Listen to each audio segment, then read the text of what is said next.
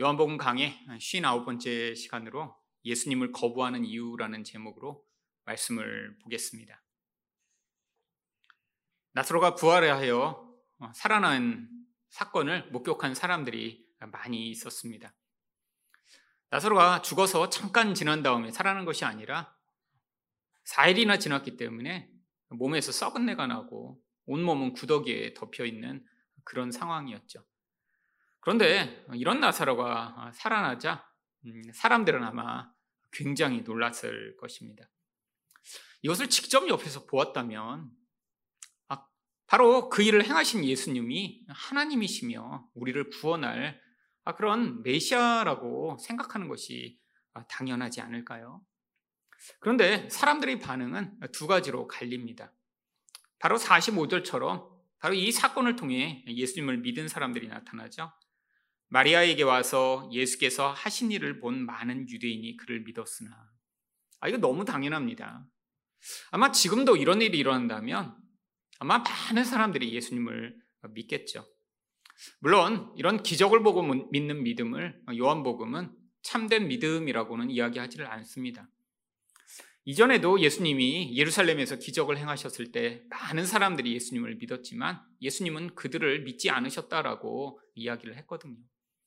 이 기적을 통한 믿음은 예수님께 나오게 만들고 예수님과 관계를 맺게 만드는 시발점은 될 수 있지만 그것 자체가 온전한 믿음이라고 할 수는 없습니다. 왜냐하면 믿음이라는 것 자체가 보는 것을 의존하여 그것에 대한 확신을 가지는 것이 아니기 때문이죠. 믿음은 보이지 않지만 하나님의 말씀으로 말미암아 그분을 신뢰하는 것이기 때문에 이 기적 자체를 통해 온전한 믿음이라고는 할 수는 없습니다. 하지만 이전에는 예수님이 별것 아닌데 라고 생각하던 사람들이 이 일로 말미암아 야 이분이 진짜 메시아인가 봐 라고 예수님에 대해 이렇게 새롭게 바라보게 되었다면 바로 이 기적의 역할이 적절하게 사용된 것이죠. 그런데 이 놀라운 사건을 보고도 정반대의 반응을 한 사람들이 나타났습니다. 46절입니다. 그 중에 어떤 자는 바리새인들에게 가서 예수께서 하신 일을 알리니라. 여러분, 단순히 기적이 일어났다라고 알린 것이 아닙니다. 예수님이 행하신 이 기적을 보고 이제 어떡하지? 큰일 났어. 라고 이 바리새인들에게 알려서 어떤 조치를 취하도록 하기 위해 고자질을 한 것이죠. 이 사람들은 지금 예수님이 일을 행하신 것이 지금 엄청난 문제라고 하는 사실을 알게 된 것입니다. 아, 그래서 빨리 가서 바리새인들에게 알려서 협의를 해서 이 문제에 대해 빨리 조치를 취하고자 가서 고자질을 한 것이죠. 아, 이 이런 정반대되는 반응의 근원적인 이유는 바로 예수님이 10장에서 말씀하셨습니다. 10장 25절과 26절을 보시면 내가 내 아버지의 이름으로 행하는 일들이 나를 증거하는 것이거늘 너희가 내 양이 아니므로 믿지 아니하노다.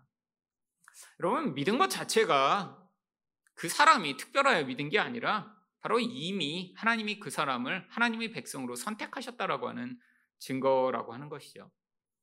결국 이 믿음 자체도 바로 하나님의 이런 은혜와 하나님의 개입이 아니고는 불가능하다라고 하는 것을 알 수 있습니다. 아무리 믿으려고 해도 사실 그것이 영적 차원의 일이기 때문에 인간적 차원에서 내가 열심을 낸다고 믿음이 생기고 믿음이 성장하는 것이 아니라라고 하는 것이죠. 그런데 이렇게 거부하는 사람들은 이런 놀라운 기적에도 불구하고 왜 예수님을 이렇게 계속 거부하는 것인가요?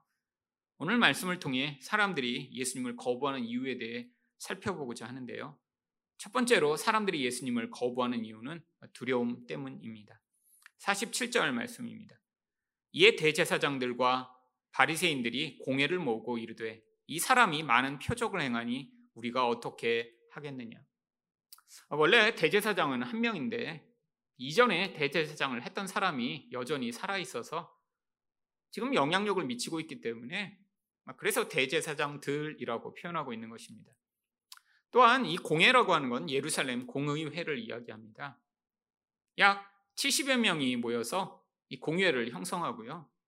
이 사람들은 이스라엘에서 벌어지는 모든 중요한 종교적인 사건에 대해 재판을 하는 최고 법정과 같은 역할을 하죠. 그런데 이들이 이렇게 모여서 지금 어떤 의논을 하고 있나요? 이 사람이 많은 표적을 행하니 우리가 어떻게 하겠느냐? 아니 이런 놀라운 표적을 행하면 야 이분이 예수님 바로 하나님이 보내신 그런 그리스도니까 우리가 믿어야 되지 않겠느냐? 라고 이렇게 종교 지도자들이 결정해야 아주 일반적인 것 아닌가요? 그런데 이들이 이렇게 지금 어떻게 하겠느냐라고 이야기하고 있는 것은 지금 이 예수가 지금 자기들에게 엄청난 문제거리를 안겨주고 있다라고 지금 생각하고 있는 것입니다. 그 문제의 원인이 무엇인가요? 48절 상반절을 보시면 만일 그를 이대로 두면 모든 사람이 그를 믿을 것이오. 여러분 사람들이 예수님을 다 믿어버릴까 봐 지금 이들은 엄청나게 두려워하고 있죠. 여러분 사실은 그런데 예수님을 사람들이 믿을까 봐 두려워하는 것이 아닙니다. 이들은 지금 자신들이 누리고 있던 이 종교적 지위와 이익을 이 예수님으로 말미암아 빼앗기게 될 것을 지금 두려워 하고 있는 것이죠. 여러분 예수님을 모든 사람들이 믿게 되면 어떤 일이 벌어질까요? 지금 이 사람들이 필요 없게 된 것입니다. 아, 지금 이 사람들은 임시적으로 하나님이 율법과 성전을 이들을 통해 백성들에게 가르치고 또한 백성들이 성전에 나와 하나님을 만날 수 있도록 바로 그 종교적인 역할을 하도록 주어진 사람들이죠. 하나님이 구약 시대에 율법을 주신 이유가 무엇인가요? 그 율법을 열심히 지켜서 네가 복 받으라고 주신 것이 아닙니다. 율법을 주신 이유는 인간은 절대로 하나님의 율법을 다 지킬 수 없는 자들이기 때문에 결국 저주를 받을 수밖에 없다라는 사실을 가르치시고자 율법을 주신 것이죠. 율법을 지키려고 애쓰면 애쓸수록 결국 무엇을 깨닫게 되어야 정상인가요? 아무리 노력해도 율법을 항상 전부 지키는 것은 불가능하구나. 여러분 이것을 깨달아 하나님 그러니까 저는 죄인입니다. 하나님의 긍휼과 은혜가 필요합니다라고 바로 그것을 깨달은 자들이 성전에 나오면 바로 이렇게 율법을 온전히 지킬 수 없는 자들을 위해 바로 그렇게 죄를 인정한 자들을 위해 대신 양과 소가 죽임을 당하고 그것으로 말미암아 하나님의 용서와 구원이 임하는 이 모든 것을 사실 임시적으로 이 종교 지도자들에게 맡겨 주신 것이죠. 여러분 임시적이라는 건 무엇인가요? 이제 완전하고 온전한 것이 오기 때문입니다. 바로 이 구약 시대에 이렇게 사람들이 율법을 통해 죄를 깨닫고 하나님 앞에 나와 피로 말미암아 구속될 수 있다는 것을 가르치신 이유는 예수님이 모든 율법을 우리를 위해 다 지키시고 바로 그분이 십자가에 달려 무죄한 자의 피를 흘리심으로 말미암아 우리가 예수로 말미암아 구원받게 됨을 모형으로 가르치시도록 한 것이죠. 바로 예수님이 이제 오셔서 이제까지 이 모형이 더 이상 필요 없게 만드실 그 상황이 되니까 결국 이들이 반발하며 그 모든 지위와 명예를 빼앗길까봐 지금 두려워하고 있는 것입니다. 사실 이 사두개인들 이들은 이 성전이라는 시스템을 통해 엄청난 부를 누리게 되었습니다. 모든 사람이 다 이 종교 시스템 안에 들어와야 살 수 있는 그런 나라였기 때문에 사실 이들이 그 시스템을 통해 돈 버는 것은 아주 쉬운 일이죠. 모든 사람들은 성전에 와서 제사를 드려야 했고 또 모든 사람들은 이 사두개인들이 키운 양이나 소로 제사를 드려야 했으며 또한 성전세를 내기 위해 이 사두개인들에게 많은 그런 돈을 낸 그런 환전들을 통해 돈을 받고 성전세를 냈습니다. 이 과정에서 엄청난 부가 주어졌고요. 그 돈을 계속해서 로마에 헌납하며 그들의 지위를 견고하게 지금 드리고 있었던 것이죠. 바리새인들은 바로 이들이 이 율법을 우리들이 잘 지키는 사람이라고 하는 이 명예를 얻기 위해 그들은 아주 열심히 율법을 지켰습니다. 여러분, 이 명예라는 거 사람들이 진짜 원하는 것이죠. 여러분, 어쩌면 돈보다도 명예가 사람들이 더 열망하는 것인지도 모릅니다. 그래서 어떤 사람들은 가난해도 아니 가난한 것처럼 행세해서 아 내가 굉장히 훌륭한 사람인 것처럼 사람들에게 알리고자 하는 사람들도 있죠. 근데 사두개인과 바리새인들은 경향이 달라서 대대로 물려받은 이 사두개인적 지위를 통해 이렇게 부를 누리는 사람도 있지만 아니, 돈은 없어도 내가 이렇게 율법을 잘 지켜서 사람들이 지나갈 때마다 아, 거룩하신 분이시여 라고 인사하며 존경받는 것을 누리던 이 모든 지위가 지금 잘못하면 예수님으로 말미암아 다 빼앗기게 생긴 그런 상황이 된 것입니다. 여러분, 지금 사람들이 자기들을 더 이상 존경하고 인정하지 않고 이 예수님을 인정하게 되는 순간에 자기들이 누리고 있는 이 모든 것이 사라질 이 상황. 그러니까 뭐라고 변명을 하나요? 48절 하반절입니다. 그리고 로마인들이 와서 우리 땅과 민족을 빼앗아 가리라. 여러분 이미 나라를 빼앗겼어요. 아, 이미 나라 빼앗긴 지 지금 오래됐습니다. 지금 식민지로 지금 살고 있는 상황이에요. 그들이 내는 세금의 거의 대부분은 로마가 다 거두어 갑니다. 사실 그래서 로마로부터 나라를 되찾기 위해 열심당이라고 하는 사람들은 계속해서 테러를 하며 아, 우리나라를 지금 구원해달라라고 애쓰는 사람들도 있었고 아니 많은 사람들이 메시아를 기대했던 이유 중에 하나가 이미 나라를 빼앗겨 비참한 상황 가운데 그들이 살고 있었기 때문이죠. 여러분 근데 이들은 지금 아, 자기들은 나라를 빼앗겼다고 생각하지 않고 있는 거예요. 왜죠? 아, 로마한테 많은 지금 뇌물을 주고 자기 지위를 누리며 아, 지금 거기서 떵떵거리고 살고 있었으니까요. 여러분 마치 일제 시대 때 아, 일본에 이렇게 앞잡이가 됐던 매국노들 얼마나 부유하고 얼마나 평안하게 잘 살았을까요? 여러분 그러니까 지금 그들한테는 아, 지금 나라가 빼앗긴 게 아니에요. 지금 로마가 지배하고 있지만 자기들의 지위가 유지되는 이 상황 속에서는 우리는 얼마든지 여기서 잘 살고 있다고 생각하는데 지금 바로 그게 사라질까 두려웠던 것이죠. 결국 예수님을 누구로 몰아가나요? 이 로마에게 나라를 빼앗기게 만들 그런 잠재적 반역자로 지금 몰아가고 있는 것입니다. 여러분, 이런 인간의 무서운 두려움. 근데 이 두려움이 무엇에 근거하나요? 바로 인간의 죄성에서부터 근거한 것입니다. 여러분 성경에 나오는 이 사두개인이나 바리새인들은 옛날에 살았던 어떤 나쁜 놈들을 지금 이야기하는 것이 아닙니다. 여러분 바로 이 인간의 근원 안에 존재하는 하나님을 거부하고 거역하는 이 인간의 본질을 과거의 어떤 사람들을 통해 우리에게 그림으로 자꾸 보여주고 있는 것이죠. 여러분 우리 안에도 왜 하나님을 우리가 거부하나요? 결국에는 깊은 두려움 때문이죠. 여러분 사실 인생에서 우리가 예수를 믿는다는 건 아, 예수님 내가 죄인입니다라고 한 번 고백하고 그다음부터 교회 다니는 것을 예수 믿는다라고 이야기를 하지 않습니다. 여러분 만약에 그게 그냥 예수 믿는 것의 전부라면 그냥 내가 예수를 믿었다는 그 순간 그 고백을 한 이후에 우리가 하늘나라에 가면 되죠. 이 땅에 이렇게 오랫동안 힘들고 고통스럽게 왜 살아야 하나요? 근데 하나님이 우리에게 이 긴 인생의 여정을 걸어가도록 하시는 목적이 있습니다. 우리 영혼의 근원 안에서는 솔직히 이 사람들처럼 내가 생각하고 내가 꿈꾸고 내가 원하는 나의 삶을 그 예수님이 방해하며 혹시 빼앗아갈까봐 두려워하고 있는지도 모르죠. 여러분 이것은 세상 사람들의 이야기만이 아닙니다. 세상 사람들은 전혀 거리낌이 없어요. 아무런 갈등도 없습니다. 여러분 근데 예수 믿는 사람들인데 여기 있는 이 사두개인이나 바리새인들처럼 사는 사람들이 굉장히 많죠. 여러분 이미 이 세상이 눈에 보이는 이 세상이 자기 나라라고 지금 생각해요. 여기서 지금 많은 것들을 누리고 있습니다. 눈에 보이는 이 세상에서 내가 얼마나 더 성공하고 내가 더 얼마나 평안하고 더 행복할까? 아 그래서 이 세상과 더 깊은 친밀감을 느끼고 하나님에 대해서는 오히려 거부감을 느끼는 사람들이 많죠. 여러분 우리도 우리 안에서 엄청나게 깊은 이런 물질에 대한 의존이 있습니다.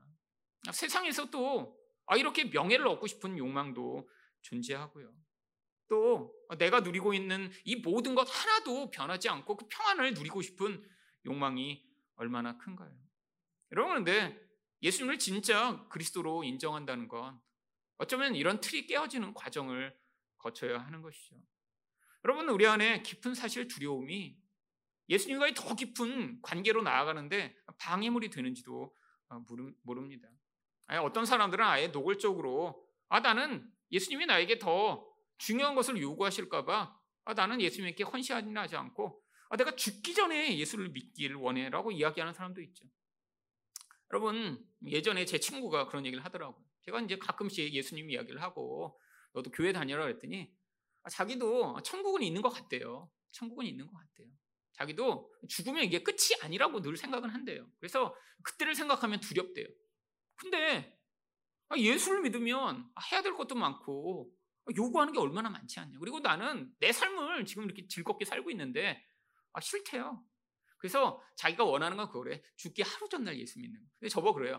이승아, 내가 죽을 때 되면 너가 꼭 찾아와서 그때 자기한테 전도 좀 하래요. 제가 잊어먹을까봐. 제가 그랬어요. 야, 평생을 예수와 관계없이 살다 나중에 천국 가겠다고 하루 전에 믿겠다 그러면 믿음이 생기냐? 지금이 너가 내일 죽을지 모레 죽을지 모르는데 지금 믿어야지. 여러분, 내 세상 사람한테는 통하지 않습니다. 사실 죽기 하루 전에 믿겠다는 건 어떤 마음이죠? 아, 여기서도 내 마음대로 살다가 죽은 후에 혹시 천국이라는 게 있으면 좋은 데 가고 싶어 하는 그 마음이죠. 여러분, 사실 인생 가운데 우리 마음에도 끊임없는 싸움이 있습니다. 이게 사실 성장하는 과정이죠. 여러분, 우리는 뭘 두려워하죠? 지금 내가 누리는 것들을 아, 예수님과 더 깊은 관계를 맺으면 다 내려놓아야 되고, 아, 그리고 예수님이 요구하시는 건 마치 좋지 않은 것, 힘든 것, 어려운 것을 나에게 요구하실 것이라고 생각을 하죠. 여러분, 그렇지 않습니다. 여러분, 예수님이 우리에게 나쁜 것, 힘든 것, 고통스러운 것을 요구하시고자 아, 우리가 성장하길 원하고 우리가 헌신하길 원하시는 것일까요? 이게 죄악이 만들어내는 바로 그런 무서운 두려움이죠. 여러분, 하나님은 우리에게 모든 좋은 것을 주시고자 사실 우리는 창조하시고 사실 우리를 구원하신 것입니다. 여러분, 하나님이 주시는 것을 누리는 것이 가장 큰 축복이며 하나님의 말씀대로 순종히 살아가는 것이 우리 인생 가운데 가장 큰 행복이죠. 여러분, 하지만 두려워서 순종하지 못하고 두려워서 내가 빼앗기지 못하여 무엇인가를 붙들며 살아갈 때 결국 그게 우리 인생 가운데 더 큰 고통과 갈등과 아픔을 가져오는 것입니다. 여러분, 사실 예수님이 우리에게 준비 안 됐는데 뭐 갑자기 아프리카로 선교를 나가라고 말씀하시거나 갑자기 원수를 사랑하여 내 자신을 헌신하여 주라고 말씀하실까요? 그렇지 않죠. 근데 여러분 궁극적으로 우리가 성장한다면 사실 지금 내가 예수님이 말씀으로 듣고자 하는 그런 음성이 아니라 어쩌면 내가 가장 말씀하실 때 두려워하는 말씀을 내게 말씀하심으로 더 큰 자유와 더 큰 은혜를 허락하시고자 하시는 분이 예수님입니다. 여러분 혹시 여러분은 지금 예수님 앞에 선다면 예수님이 여러분에게 무슨 말씀을 하실 것이 가장 두려우신가요? 마치 예수님을 찾아왔던 젊은 청년처럼 내가 가진 재산을 다 팔아 가난한 데에게 주라라고 하는 그 말씀 앞에 사실 고개를 숙이고 돌아갔던 청년처럼 아니 네가 가지고 있는 재산을 하나님께 더 많이 내놓으라라고 하는 것을 두려워하고 계신다면 사실 어쩌면 여러분은 그 돈으로 말미암아 지금 행복을 누리고 있는 것이 아니라 그 돈이 가져오는 억압과 사실 그 무서운 굴레에 벗어나지 못하고 있는지도 모릅니다. 어떤 사람은 혹시 예수님께 더 가까이 나가면 나를 그렇게 고통스럽게 한 사람을 다 용서하고 사랑하라라고 하는 그 말씀을 하실까봐 두려운 분도 계실지도 모르죠. 여러분, 여러분은 뭐가 두려우신가요? 여러분, 예수님이 여러분 인생 가운데 찾아오셔서 은혜를 주실 때가 있습니다. 물론 일상에서 그 음성을 듣게 된다면 정말 더 깊은 축복이며 은혜겠죠. 하지만 하나님 앞에서 하나님 정말 제가 성장하여 하나님 말씀하시는 음성을 듣고 아, 정말 그 두려움을 내려놓을 때 하나님이 주시는 더 큰 복, 그 은혜의 자리로 나아갈 수 있도록 인도해 달라고 여러분이 기도하실 때 하나님이 때가 되면 말씀하시며 바로 그 두려움에서 벗어나 예수님을 더 깊이 신뢰하고 그 축복으로 말미암아 은혜를 누리는 자리로 인도하실 것입니다. 두 번째로 사람들이 예수님을 거부하는 이유는 무엇인가요? 욕망 때문입니다. 49절 말씀입니다. 그 중에 한 사람 그 해의 대제사장인 가야바가 그들에게 말하되 너희가 아무것도 알지 못하는도다. 그러면 이런 말을 언제 할까요? 사실 속으로는 아, 이 바보들 이런 말 하고 싶었던 것 같아요. 아무것도 몰라 아무것도 어떻게 이렇게 아무것도 몰라? 지금 나만 다 잘 알고 있다라는 거죠. 여러분, 뭐를 이렇게 잘 알고 있나요? 사실 50절입니다. 한 사람이 백성을 위하여 죽어서 온 민족이 망하지 않게 되는 것이 너에게 유익한 줄을 생각하지 아니하는도다. 한 명만 죽이면 되는데 그렇게 바보야. 그걸 그렇게 몰라? 야, 하나 죽으면 우리가 다 살아. 우리한테 다 유익이야. 아, 이렇게 쉬운 걸 모르고 있어. 여러분, 이 말이 누구 입에서 지금 나온 것인가요? 여러분, 지금 이 전체 유대의 최고 종교 지도자 대제사장의 입에서 나온 것입니다. 여러분, 누구를 죽이자고요? 하나님을 죽이자고요. 하나님을 섬기는 자로 세웠던 바로 이 대제사장의 입에서 바로 그 하나님을 죽여 우리 유익을 취하자라고 이야기하는 이 이야기야. 여러분, 이게 인간의 무서운 욕망의 모습입니다. 여러분, 내가 왜 예수님을 이렇게 죽이고 싶어 했을까요? 물론 자기 이익 때문이죠. 근데 예수님이 자기들이 기대하던 그런 메시아의 모습과 너무 달랐기 때문입니다. 여러분, 이들은 메시아를 어떤 분으로 기대했나요? 예수님처럼 가난하면 안 돼요. 예수님처럼 힘이 없으면 안 돼요. 예수님처럼 아, 이렇게 별것 아닌 존재로 오면 안 돼요. 만약에 메시아가 오셨다면 로마 정도는 단번에 날려버릴 수 있는 강력한 힘을 가지고 있습니다. 아니 그분을 따라다니면 그들을 엄청나게 부여하게 만들 그런 막 황금을 마차로 수천 대쯤 거느리고 있으며 아니 모든 사람들을 다 압도할 만한 그런 외모와 능력을 가진 분으로 오셨어야 하는 것이죠. 여러분 이들이 기대하던 하나님은 어떤 분인가요? 그런 하나님이었습니다. 아니 지금도 그런 하나님을 유대인들은 기대해요. 예수님이 오신 지 2000년이 지났지만 여전히 그들은 이 이스라엘 나라를 전 세계에서 가장 강력한 나라가 돼 모든 열방이 이스라엘 앞에 무릎 꿇을 그런 나라를 가져올 그런 메시아가 올 것이라고 아직도 기대하고 있습니다. 여러분, 그런 메시아는 존재하지 않아요. 여러분, 사람들이 이렇게 어떤 대상을 숭배하고 열망할 때 어떤 대상을 숭배하나요? 자기랑 자기 내면의 욕망과 동일시할 수 있는 대상을 열망하고 숭배합니다. 여러분, 내가 메시아라고 믿는다고 생각해 보세요. 왜 믿고 왜 의지할까요? 그 대상의 모습이 내가 열망하는 모습이랑 일치해야 돼요. 근데 그 메시아라고 오신 분을 보니까 너무 초라해요. 아, 볼품 없어요. 아, 그러니까 절대로 그분은 메시아가 되면 안 되는 거예요. 차라리 죽여서라도 죽은 자를 살리고 막 기적을 보여도 그분이 메시아가 되면 안 되는 거예요. 여러분 이것이 바로 인간의 무서운 욕망입니다. 여러분 종교 생활하는 분들은 예수님을 결국 이런 거짓말이 만들어낸 가짜 예수를 그래서 믿고 있죠. 여러분 예수님은 끝까지 우리에게 그런 강력하고 권세 있는 모습으로 우리 인생에 나타난 우리를 돕지 않으십니다. 여러분 근데 사람들은 그 거짓말에 속아 교회를 다니는 경우가 아주 많이 있죠.